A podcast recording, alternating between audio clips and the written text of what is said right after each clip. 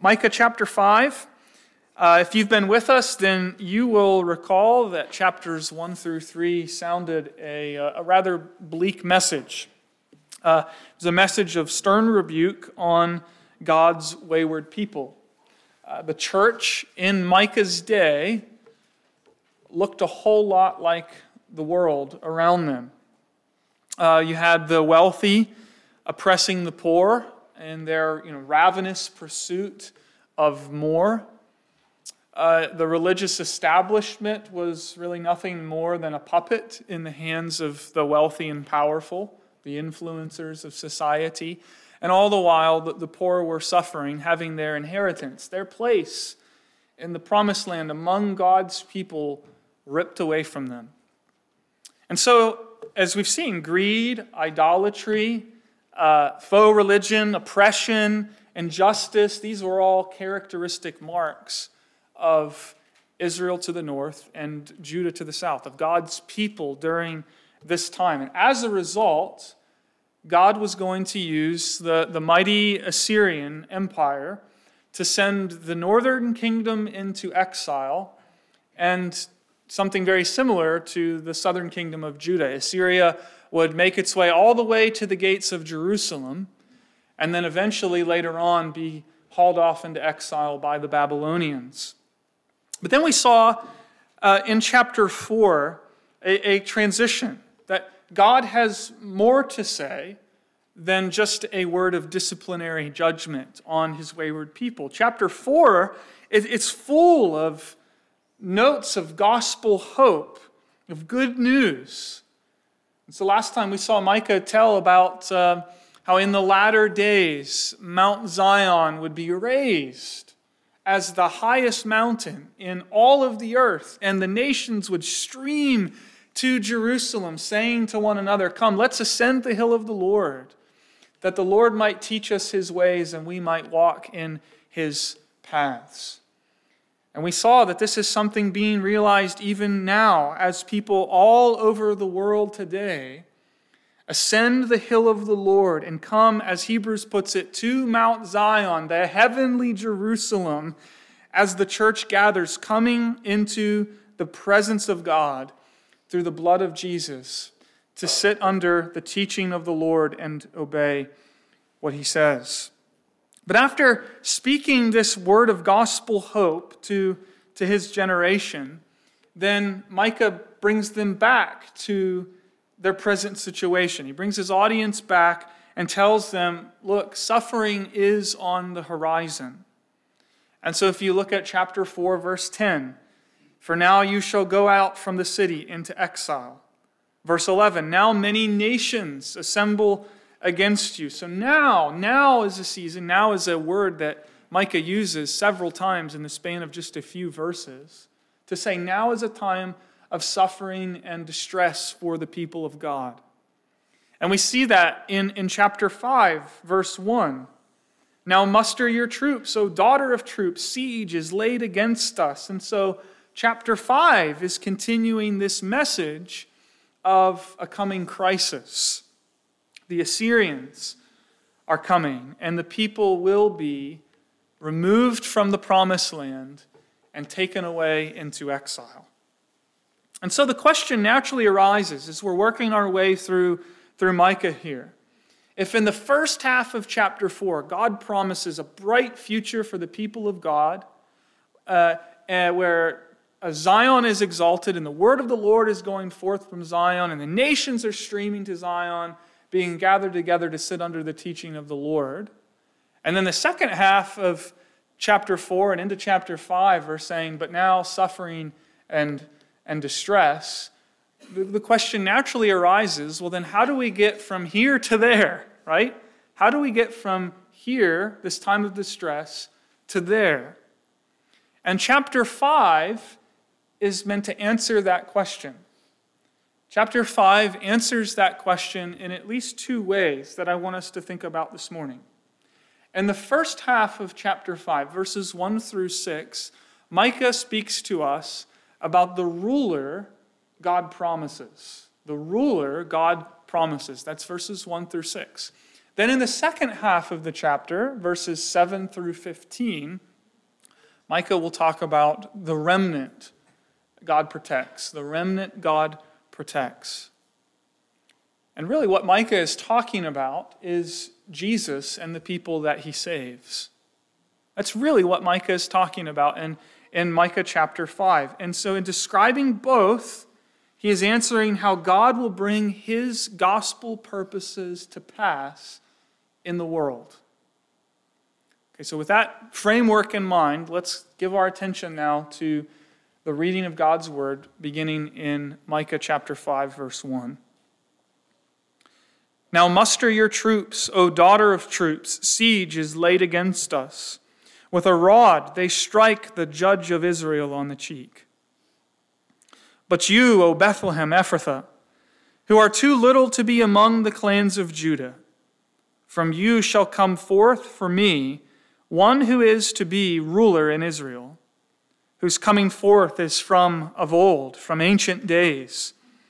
Therefore, he shall give them up until the time when she who is in labor has given birth. Then the rest of his brothers shall return to the people of Israel. And he shall stand and shepherd his flock in the strength of the Lord, in the majesty of the name of the Lord his God, and they shall dwell secure. For now he shall be great to the ends of the earth, and he shall be their peace. When the Assyrian comes into our land and treads in our places, palaces, then we will raise against him seven shepherds and eight princes of men. They shall shepherd the land of Assyria with the sword and the land of Nimrod at its entrances. And he shall deliver us from the Assyrian when he comes into our land and treads within our border. Then the remnant of Jacob shall be in the midst of many peoples, like dew from the Lord, like showers on the grass, which delay not for a man, nor wait for the children of man. And the remnant of Jacob shall be among the nations, in the midst of many peoples like a lion among the beasts of the forest, like a young lion among the flocks of sheep, which when it goes through treads down and tears in pieces, and there is none to deliver. Your hand shall be lifted up over your adversaries, and all your enemies shall be cut off. And in that day, declares the Lord, I will cut off your horses from among you, and will destroy your chariots and I will cut off the cities of your land and throw down all your strongholds. And I will cut off uh, sorceries from your hand, and you shall have no more tellers of fortunes. And I will cut off your carved images and your pillars from among you, and you shall bow down no more to the work of your hands. And I will root out your Asherah images from among you and destroy your cities. And in anger and wrath I will execute vengeance on the nations that did not obey. Well, I want to start with a question this morning, and it's, it's a simple one. When the going gets tough, what do you and I, as followers of the Lord Jesus, need more than anything else? When dark days loom on the horizon and distress is coming like a crashing wave over us, what is it that you and I need first and most in our lives? What you would say to that question? I think the answer that we find in the scriptures might surprise a lot of people today.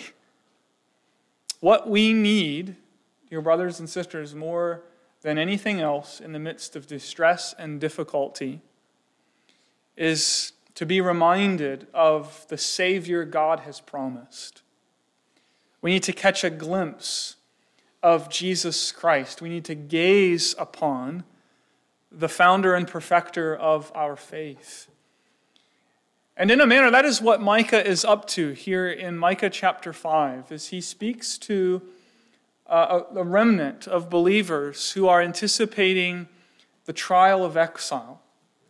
He is giving them a word of gospel hope, a vision of the coming promised Savior and King spoken of uh, throughout the Old Testament. He wants to give them a vision of God's king, the shepherd king. But first, Micah continues, as we said, the sobering reality of exile in the beginning of chapter 5. The Assyrian army is coming to lay siege against Israel, and notice what he says even Israel's leader will be struck by a rod, with a rod on the cheek. It's a, it's a picture of derision, it's a picture of humility, or humiliation, I should say. Uh, here, here's Israel's leader, and he's completely helpless. He, he can't save himself, let alone save Israel. And Assyria is calling all the shots. That's going to be the reality for God's people, Micah is saying. And against that dark backdrop, then, Micah turns attention to how God is going to raise up a new king, a king who will come forth uh, for the Lord, who will come and rule for the Lord. He will be God's king, who brings all of God's promises to fruition, brings them to pass. So let's look this morning at verses 1 through 6, first of all, and think about the ruler God promises. I want us to think, first of all, about the, the, this king's origin. Have a look at verse 2. Familiar verse, probably the most well known verse in the book of Micah. You, O Bethlehem Ephrathah, who are too little to be among the clans of Judah. From you shall come forth for me one who is to be a ruler in Israel. And, and so this promised ruler is to come forth from Bethlehem. Now, that's, that's maybe not as much of a shocker to us as it, it probably should be because we're so used to singing about a little town of Bethlehem around Christmas time. But in, in Micah's day, this would have been an astounding claim to say that God's promised king is going to emerge from this little town of Bethlehem. Because at this time, Bethlehem was, a, you know, it was a nowhere town. It was insignificant. In fact, when um, 46 towns are listed in Joshua chapter 15, 46 towns in Judah, Bethlehem doesn't even get a mention. It's that insignificant. It's like one of these little towns in, in, in Pennsylvania. If you're driving through it and you blink, you miss it, right? It doesn't even have Sheetz. That's how you know it's a really small town, if it doesn't even have a Sheetz. That's, that's Bethlehem. It's, it's nowhere town. And so you got to ask the question why, why is God's promised king going to come from there? Well, one of the reasons is because it's David's town. It's one of the reasons that the promised king will emerge from this little town of Bethlehem because it's David's town. Now, think about this. In King David, you already have, as it were, a prefigurement of what Micah is prophesying about here in chapter 5. You have a shepherd who becomes king, who comes forth from obscurity and by the power of God is, is uh, raised to power to rule over Israel to subdue his enemies, and to secure the peace of the people of God. We see all of that in David, and it's a picture. It's a picture of this one who would come forth from Bethlehem Ephrathah, great David's greater son. I actually think this promise uh, is related to David in another important way that we need to recognize. Micah, with the language he uses here, is almost definitely alluding to the words of the prophet Nathan, spoken to King David in 2 Samuel chapter 7 verse 12. When Nathan said to King David that God is going to bring forth from him one of his own descendants, one who would sit upon the throne and rule forever. Okay, so, so Micah's, Micah is speaking or tapping into this. And we might also add here that one of Micah's contemporaries, the prophet Isaiah, was saying virtually the same thing. In a passage like Isaiah chapter 11, you remember there that we read that God's promised king will come forth like, like a shoot from the stump of Jesse, uh, David's father. Incidentally, just last week I was walking somewhere and I saw a tree cut down to the stump and this shoot that came out of the base of the tree and, and as though a whole other tree had grown forth from this stump. And I thought, hey, it made me think of Isaiah chapter 11 as I was reflecting on this passage. And so we see in, in David's coming forth from Bethlehem, raised up by the power of God to rule over Israel, a, a prefigurement of the shepherd king, of the promised king. And he would be great David's greater son, who will reign not just for 40 years, but forever, for, for eternity. And so his, his origins, a descendant of David from Bethlehem. But then notice, we're not done talking about origins here, because that's not all that Micah has to say. There's, an, there's another dimension to this, setting this king apart from all others who have come before him. So take a look at the rest of verse 2. From you shall come forth for me one who is to be ruler in Israel, whose coming forth is from of old, from ancient days. Now, at the very least, this is tracing God's covenant promises in history to say that the coming forth of this promised king is is rooted in ancient promises. Right, so it's connected to uh, the promise given to David that one of his own descendants would, would sit upon the throne. It's, uh, it's, it's hearkening back to the earlier promise of, spoken by Jacob over Judah that the scepter would never depart from Judah, and one from Judah would rule over his brothers and rule over the nations of the earth. It's hearkening even further back to the promise given to Abraham that through his seed, the, the nations of the world would be blessed. And we can go all the way back to Genesis 3, that the promised seed of the woman would crush the serpent's head. You see, Jesus came to bring God's promise to save a people for himself to pass. Now, I say all of that, and then I, I, I want to tell you, I, I don't think that's what Micah is saying. I don't think that's what the Spirit, better yet, the Spirit is saying through the prophet Micah. When Micah speaks of his coming forth from of old, from ancient days, I'm convinced he's actually taking us back into eternity. Uh, this, this language, uh, ancient days, coming forth from of old, in the Old Testament, is, is language connected with, uh, with eternity. And this is, in fact, how the church has read Micah chapter 5, verse 2, down through the centuries until only very, very recently has this, has this new reading of Micah 5 2 come up, that it's rooted, it's, it's limited to God's promises in history. So, how has the, the church for, oh, I'd say about 1700 years understood Micah chapter 5, verse 2?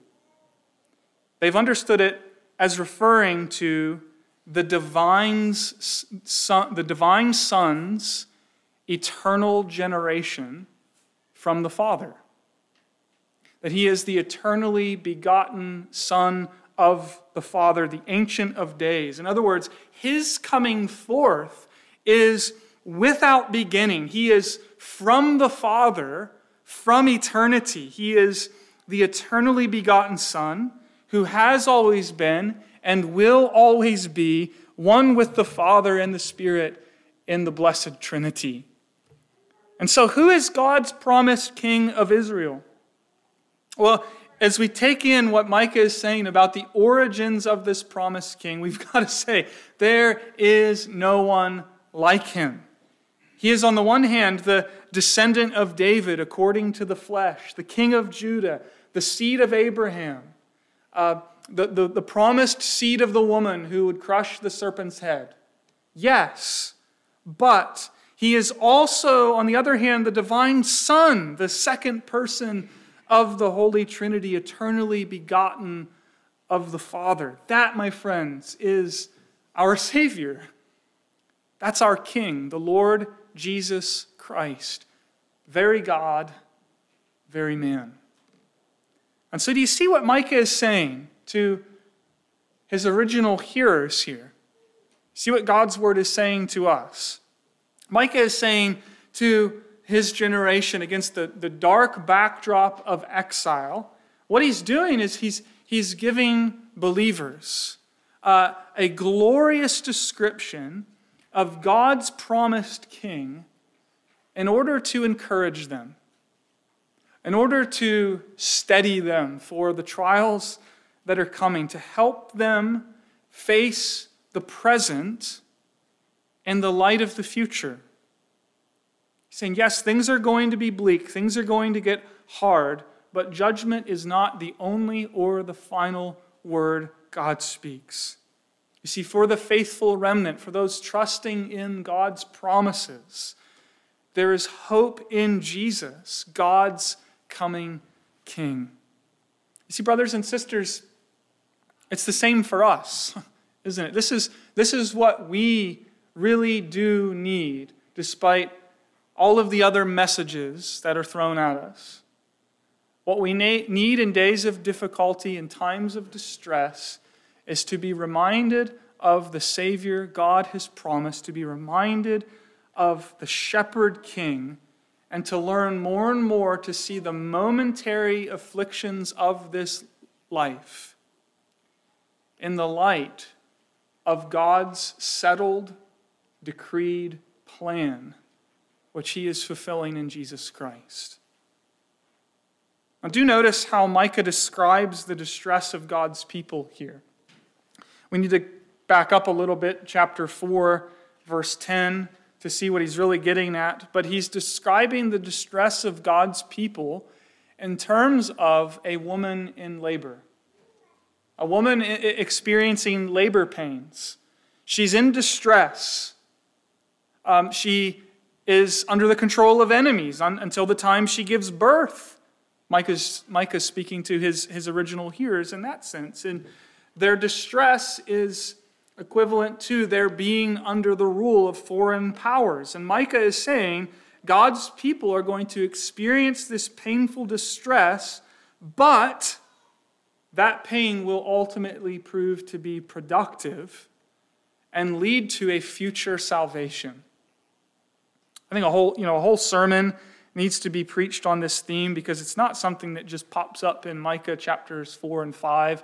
This is actually a theme that we can see running throughout the scriptures. This, this is a pattern uh, of a, woman in labor and distress um, and the birth of the child bringing about new beginnings and new life. It's a theme that we find throughout the Bible, and it's a theme that needs to shape our understanding of the church in this present age. She is like a mother giving birth in distress, but momentary suffering gives way to the joy of new life.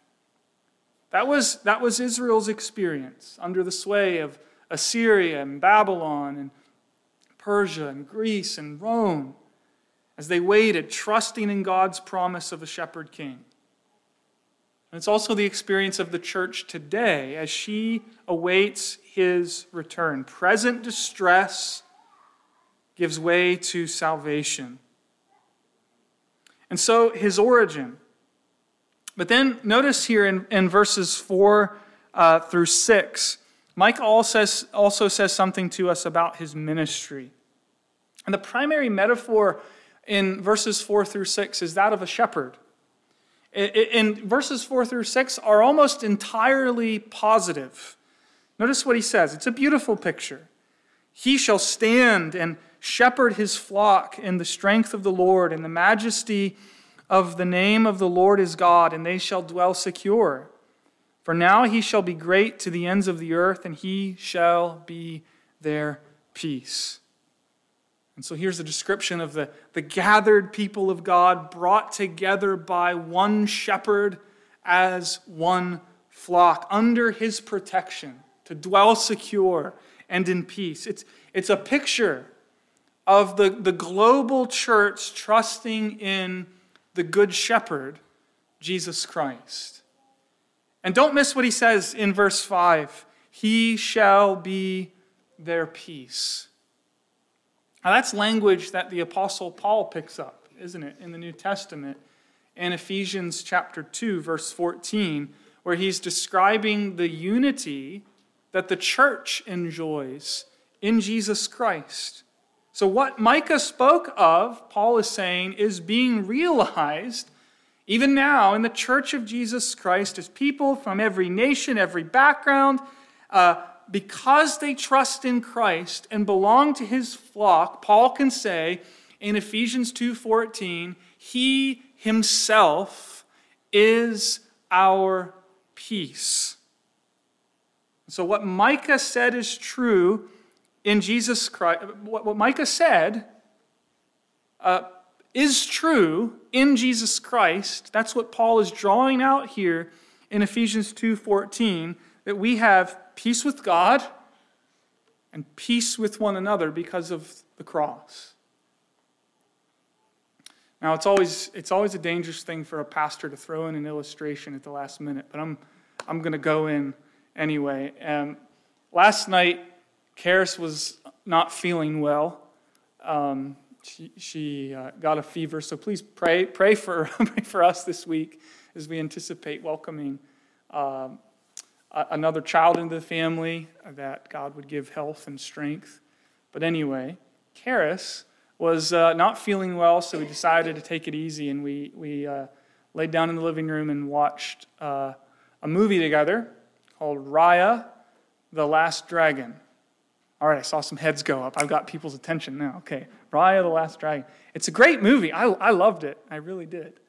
I want to be careful here. Uh, if you're you're worried about spoilers, just cover your ears for a minute because um, I am going to give spoilers more than likely. But you remember the basic plot line. If you've seen it, you, you know that uh, back in the far distant past, all of these different tribes uh, lived together in peace and harmony in a place called Kumandra um, with some really cool dragons, if I might say.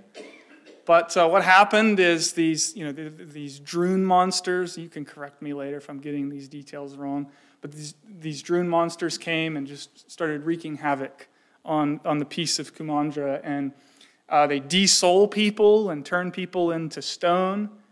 And so loved ones are being lost. And, and now everything is thrown into chaos, and the tribes are no longer at peace with one another. They, they're only looking after themselves, taking care of themselves. And I'm trying to be careful here, but you remember the, the, the end of the story is all about how the tribes of Kumandra will come back together once again and dwell in peace. And instead of being at each other's throats, they will actually be living together in harmony and peace as one. That's, that's the story of Raya, the last dragon. As I'm watching the movie last night, I'm doing what pastors do. I'm thinking all about this morning's sermon, and I'm thinking, wow, this, this wonderfully connects with what we're going to be talking about tomorrow morning. And you can see the longing of the movie is to see people who are at odds, at enmity with one another, find a way to be at peace and to dwell together in harmony. And Raya gives you this fanciful story about how that's going to take place. And, and the reality of it is, the movie is a fantasy.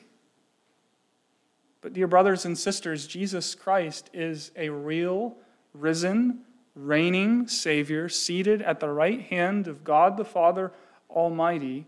And because of what He has done and is doing in His church today, people can know peace. And Christians are those who are being called to, to live now in the light of the future and to live now in the light of what's already true because of the cross of Jesus Christ. And so, if you've been called by the Good Shepherd and you've heard his voice, if you're following him, then whatever your background, whatever your ethnicity, your heritage, your story, the gospel says to you, we are one in Christ Jesus. Not because we see eye to eye on everything, not because it's not hard to, to love one another and to learn from one another, but because we have in common a shepherd king who has, by his finished work, made us one flock. And we belong together, the gospel says to us, because we are in Christ together. And that reality shapes our lives in the here and now. And so, because He is our peace, that has implications for how we live, how we relate to one another in the church.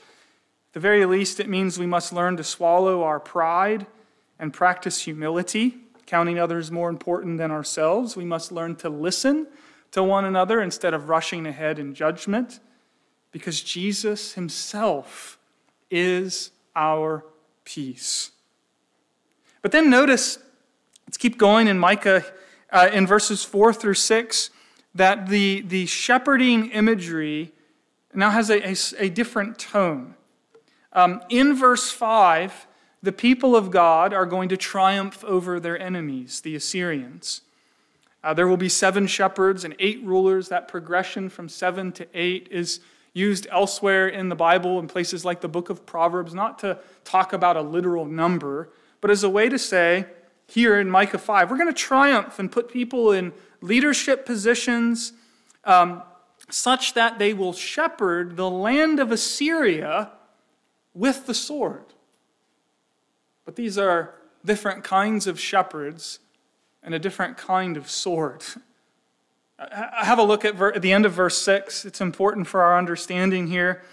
Micah says, And he shall deliver us from the Assyrian when he comes into our land and treads within our border. He, notice, he, the shepherd king, will do it.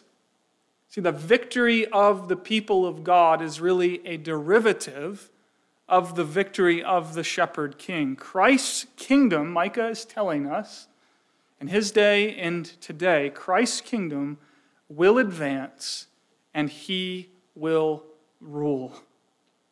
Now, I, I think it's really helpful to bring in at, at this point something like the, the Westminster Shorter Catechism to give us a handle to understand what does the rule of King Jesus look like in this world.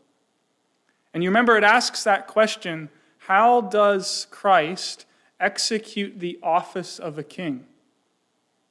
And the answer to the question is Christ executes the office of a king by subduing us to himself, in ruling and defending us, and in restraining and conquering all of his and our enemies. It's saying Christ the king is the victor, and he rules with a sword.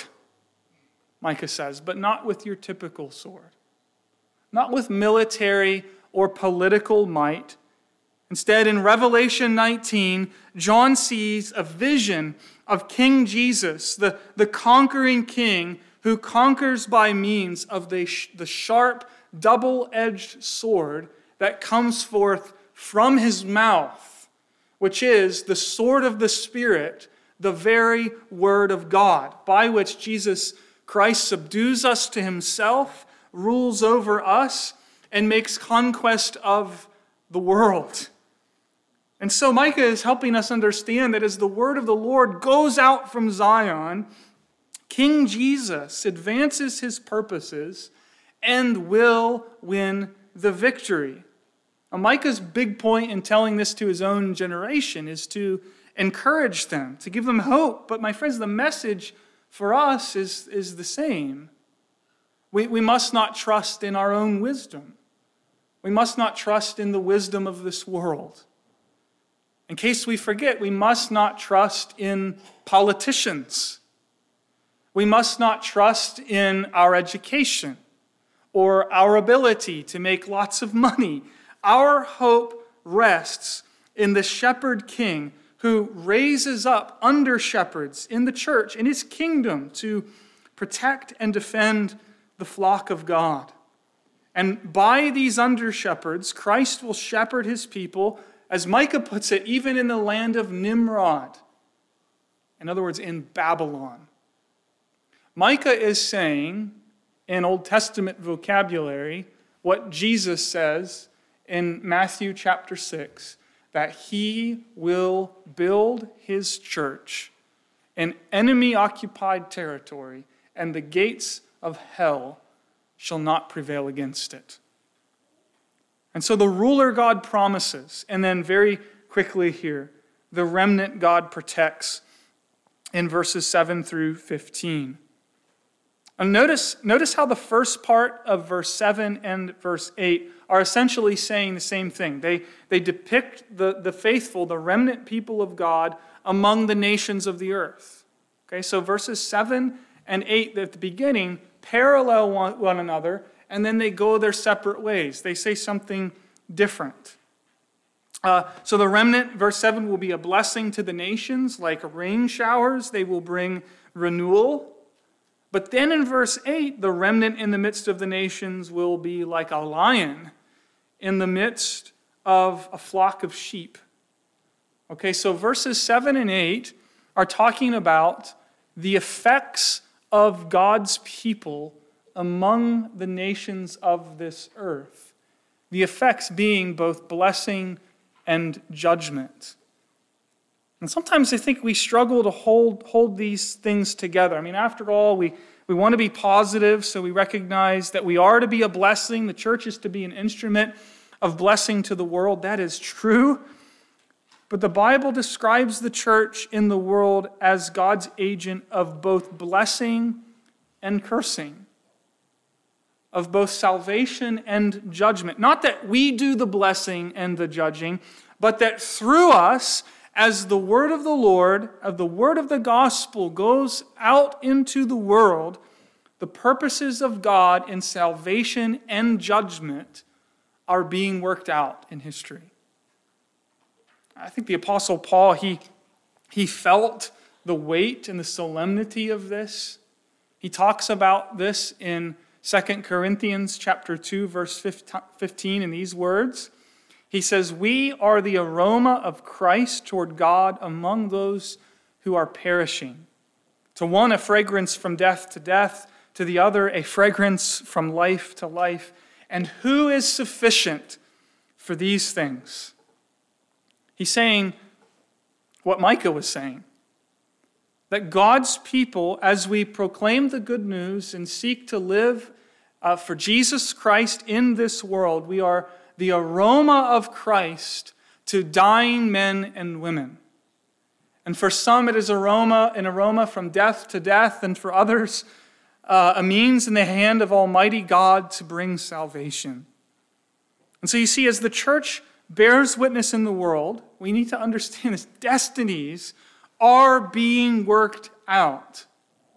Heaven and hell, as the eternal dwelling places of the entire human race, the church is God's instrument in bringing both blessing and judgment upon the world. And let me just say this then in, in passing. I, we, we need to learn to see things the way Micah would have us see them. If we take into account what Micah has said up to this point, what's really going on today as we gather together? He has already taught us to understand that here we are as, as the gathered people of God, called by God together among the nations of the earth coming by faith through the blood of Jesus into the presence of God, gathered on Mount Zion. And the, the word of the Lord is going forth from Zion. The Lord is teaching people, calling people to, to faith and to repentance. And what Micah would have us understand, dear friends, is how you respond to, to the Word of God even today may matter for eternity. How you respond to the gospel matters for eternity. When you hear the word of the Lord, do you hear the voice of a tender, good shepherd calling you to himself, or do you hear the mighty lion of Judah who conquers all of his enemies? As we think about this imagery, there's, there's one other dimension to this that we need to bring out because there's also a word here for the people of God. And think about the people in Micah's day. They're, they're lowly, they've been you know, beaten and oppressed, they've had their inheritance taken away from them, demoralized and robbed of dignity. And when the time for exile came, they were going to be hauled off with everybody else. And Micah is saying to them, to the, to the believing remnant, please understand this is your role in the world. You will be the ones whom God will use to work out both blessing and judgment among the nations. And my friends, we must never, ever lose sight of both the significance and the responsibility of that, the solemnity of the charge entrusted to the church to be a light to the nations and to bring the gospel to the ends of the earth. It's not a responsibility that we can just lay aside or entrust to another. This is the call of the people of God in the midst of the nations to bear witness to the God of mercy and justice. And if we're ever going to fulfill that role, then finally, notice in, in verses 10 through 15, then God's people must be holy. They must be holy as the Lord is holy. In other words, we have to actually be different from the world. We, we, we have to live in a way that is distinguishable from the way that the world lives. And so in verses 10 through 15, God speaks to his remnant people and he tells them that he's going to purify them and purge them of all of the worldly things and all of the idols that they have come to put their trust in. He's saying, Look, God to, to Israel, I'm going to have to do some work on you. I'm going to have to reform you if you're going to serve my purposes in the world. I'm going to have to change you. And that is going to involve destroying the things that you have put your trust in. And so in verses 10 and 11, the Lord will cut off the horses and chariots, the cities and the stronghold. Those are the, those are the offensive and the defensive mechanisms that some in Israel had come to put their trust in against the mighty Assyrian army. And God is saying, I'm going to rid you of those things so that you stop trusting in chariots and horses and trust wholeheartedly in me. And then in verses 12 through 15, Micah goes through this list sorcery, fortune telling, graven images, and idols. And God is saying, I'm going to destroy them all. I'm going to smash every one of your idols until your heart is consecrated, until it's devoted to me. Now, when you read through these verses, it really reads like an oracle of judgment, doesn't it? Now, verse 15 is a word of judgment on the nations who do not obey the word of the Lord, but verses 10 through 14, while they read like an oracle of judgment, are in fact one of the ways that God blesses and is gracious to his people. Because you see, when God, when God calls us,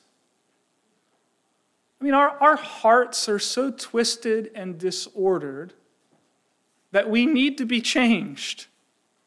And we know that we need ongoing renewal and change in the Christian life. And, and God doesn't just say to us at the beginning of the Christian life, okay, I've forgiven your sins.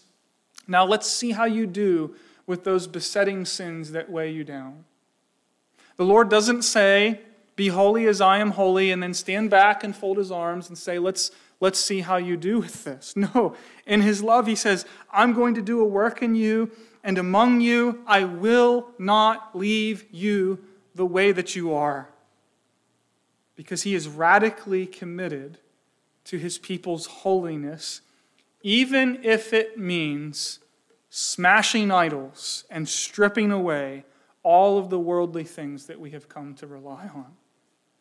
And so the message of verses 10 and 15 is God will take drastic measures to root out idolatry in the lives of his people.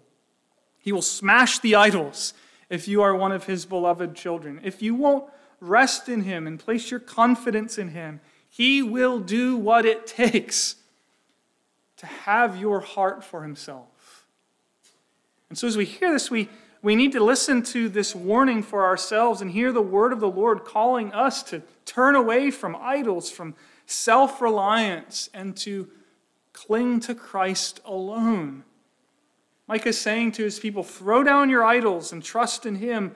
Or if you are one of his children, the Father in his love will take more drastic measures and he'll do it for you. He will do what it takes to have his people's hearts. And so, as we look at Micah chapter 5 in, in a snapshot way, there is the ruler God promises in verses 1 through 6. Praise God for the promised shepherd king. He is a descendant of David according to the flesh, coming forth from Bethlehem, and he is God's eternal Son, the only begotten Son of God, one with the Father and the Spirit. And he shepherds his people in the strength of the Lord and gathers them together as one. And because of him, we can, we can know that our lives are secure and we can have real and everlasting peace. And then, secondly, there is the, the remnant that God protects his church, his instrument in the world of bringing blessing and judgment as the word of the gospel goes forth from Zion to the nations. And my friends, if we are to be such instruments, then we must be holy as the Lord is holy. And so God is at work in us to make us like the Lord Jesus. Yes, whatever it takes. Whatever it takes.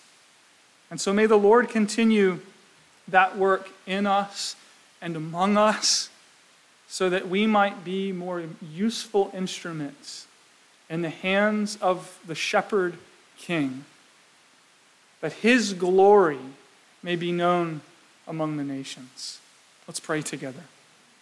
Lord, we thank you once again for the riches of your word and for giving us this description of our Savior, King Jesus. We pray this morning that our hearts would be more fully devoted to you and that your word would do its work in our lives, that we might trust you and serve you in all things. We pray this in Jesus' name. Amen.